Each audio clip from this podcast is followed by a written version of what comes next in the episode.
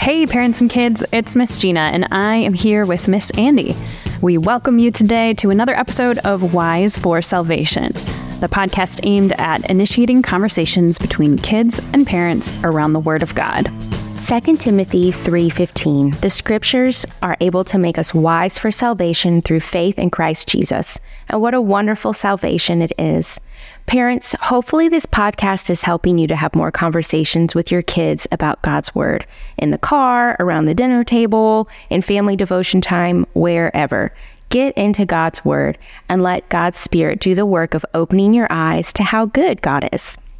Mm-hmm. So, for the next few minutes, we're going to explore God's Word, and then we'll give you a question to discuss and explore afterwards.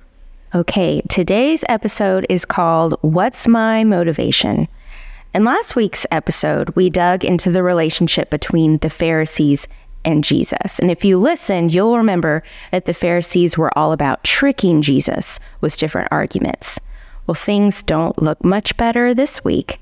We see in Matthew 23 that Jesus is teaching to a large crowd when he is confronting the Pharisees. So a lot of people are hearing what he has to say. And you know, I bet this was pretty shocking for the people who came to hear Jesus teach. Now remember, the Pharisees were not the villains of the day. They served the people, they gave them advice, they taught them about God. So, from the people's point of view, this must have been extremely confusing. From the outside, the Pharisees and all the other religious leaders were doing everything right. I'll bet a lot of people were trying their best to be like them. A day wouldn't go by when they wouldn't see a Pharisee praying in public or visiting people in need or giving to the poor. It looked like the Pharisees were doing everything right. So, what is the problem here? I actually relate a lot to the Pharisees. When I was a little girl, I was very, very, very good. I hated to get into trouble. I wanted to make my parents and my teachers happy. I never broke the rules. I would sometimes go out of my way to be helpful to my mom or my teacher, or maybe even a friend's mom. The grown ups absolutely loved me. And what could possibly be wrong with that? From the outside, it looked like I was doing everything right, just like the Pharisees. I knew how to be good. The problem was, I started feeling really good about how good I was. I started to feel like maybe I was a little bit better than the other kids that would get into trouble sometimes. I ended up having a lot of pride in my heart. Basically, I was trusting in my own goodness and I really didn't understand why Jesus needed to save me. I wasn't being sneaky, I wasn't stealing, I wasn't being unkind to anyone, but I was trusting in myself and what I could do instead of trusting in God. The pride in my heart made all the good deeds I did no longer good because my motivation was sinful. Do you know what the word motivation means? Your motivation is your reason for doing something. Let's say you hold the door open for someone. That is a very polite thing to do. I hope you do this for other people. Uh, your motivation in holding the door open for someone is probably to show kindness to that person. That's great. It's fantastic motivation.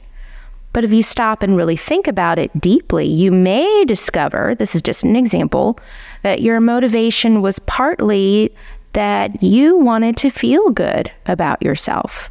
You held the door open for that person because it feels good for someone to say thank you. It's very subtle. But do you see how what started as a good deed is now stained because of your motivation? Now, I am definitely not saying that we should give up being kind and doing good deeds for each other. Of course, that's not what I'm saying. And this may be confusing and even a little discouraging to think that the good things we do may still cause us to sin in our hearts. The truth is that everything we do has at least a little bit of sin in it. And when that sinks in, that can feel very hopeless. But I have a verse that I would like to share with you. Matthew 11 28 records Jesus saying, Come to me, all of you who are weary and burdened, and I will give you rest. So here comes the good news. God knows exactly how much we sin in our hearts. He knows it even better than we do. He knows everything that we do, everything that we think, and that doesn't chase him off. He says, Come to me so that we can have rest. We don't have to earn his love by being good. Now, we should do good deeds to show God our love for him in obeying him, but we don't have to earn his love. He can't wait to give us rest from our burdens and our sins. All we have to do is trust that he truly is the one that saves us and we can't save ourselves. Now, that was a really hard lesson for our friends the Pharisees. They were used to putting on this really good show so everyone could see how good they were, just like I did when I was a kid. They were focused on what other people could see. Their motivation was to serve themselves, not the Lord. The best thing in the world is when you really start feeling the heaviness of your sin, but you realize that God is right there wanting you to rest in Him. God, we can't begin to thank you enough for your love and your kindness towards us. No matter how far we stray from you, you come looking for us because you care for us like a shepherd. Help us have the motivation to please you instead of ourselves. Please convict us of our sins and help us live more like Jesus every day. In Jesus' name I pray. Amen. Amen. Uh, so, our question we leave you with today is can you think of a time that you did a good deed with the wrong motivation? Share about that with your parents. And parents, share your own experiences with your children. Here it is again. Can you think of a time that you did a good deed with the wrong motivation? Share about that with each other.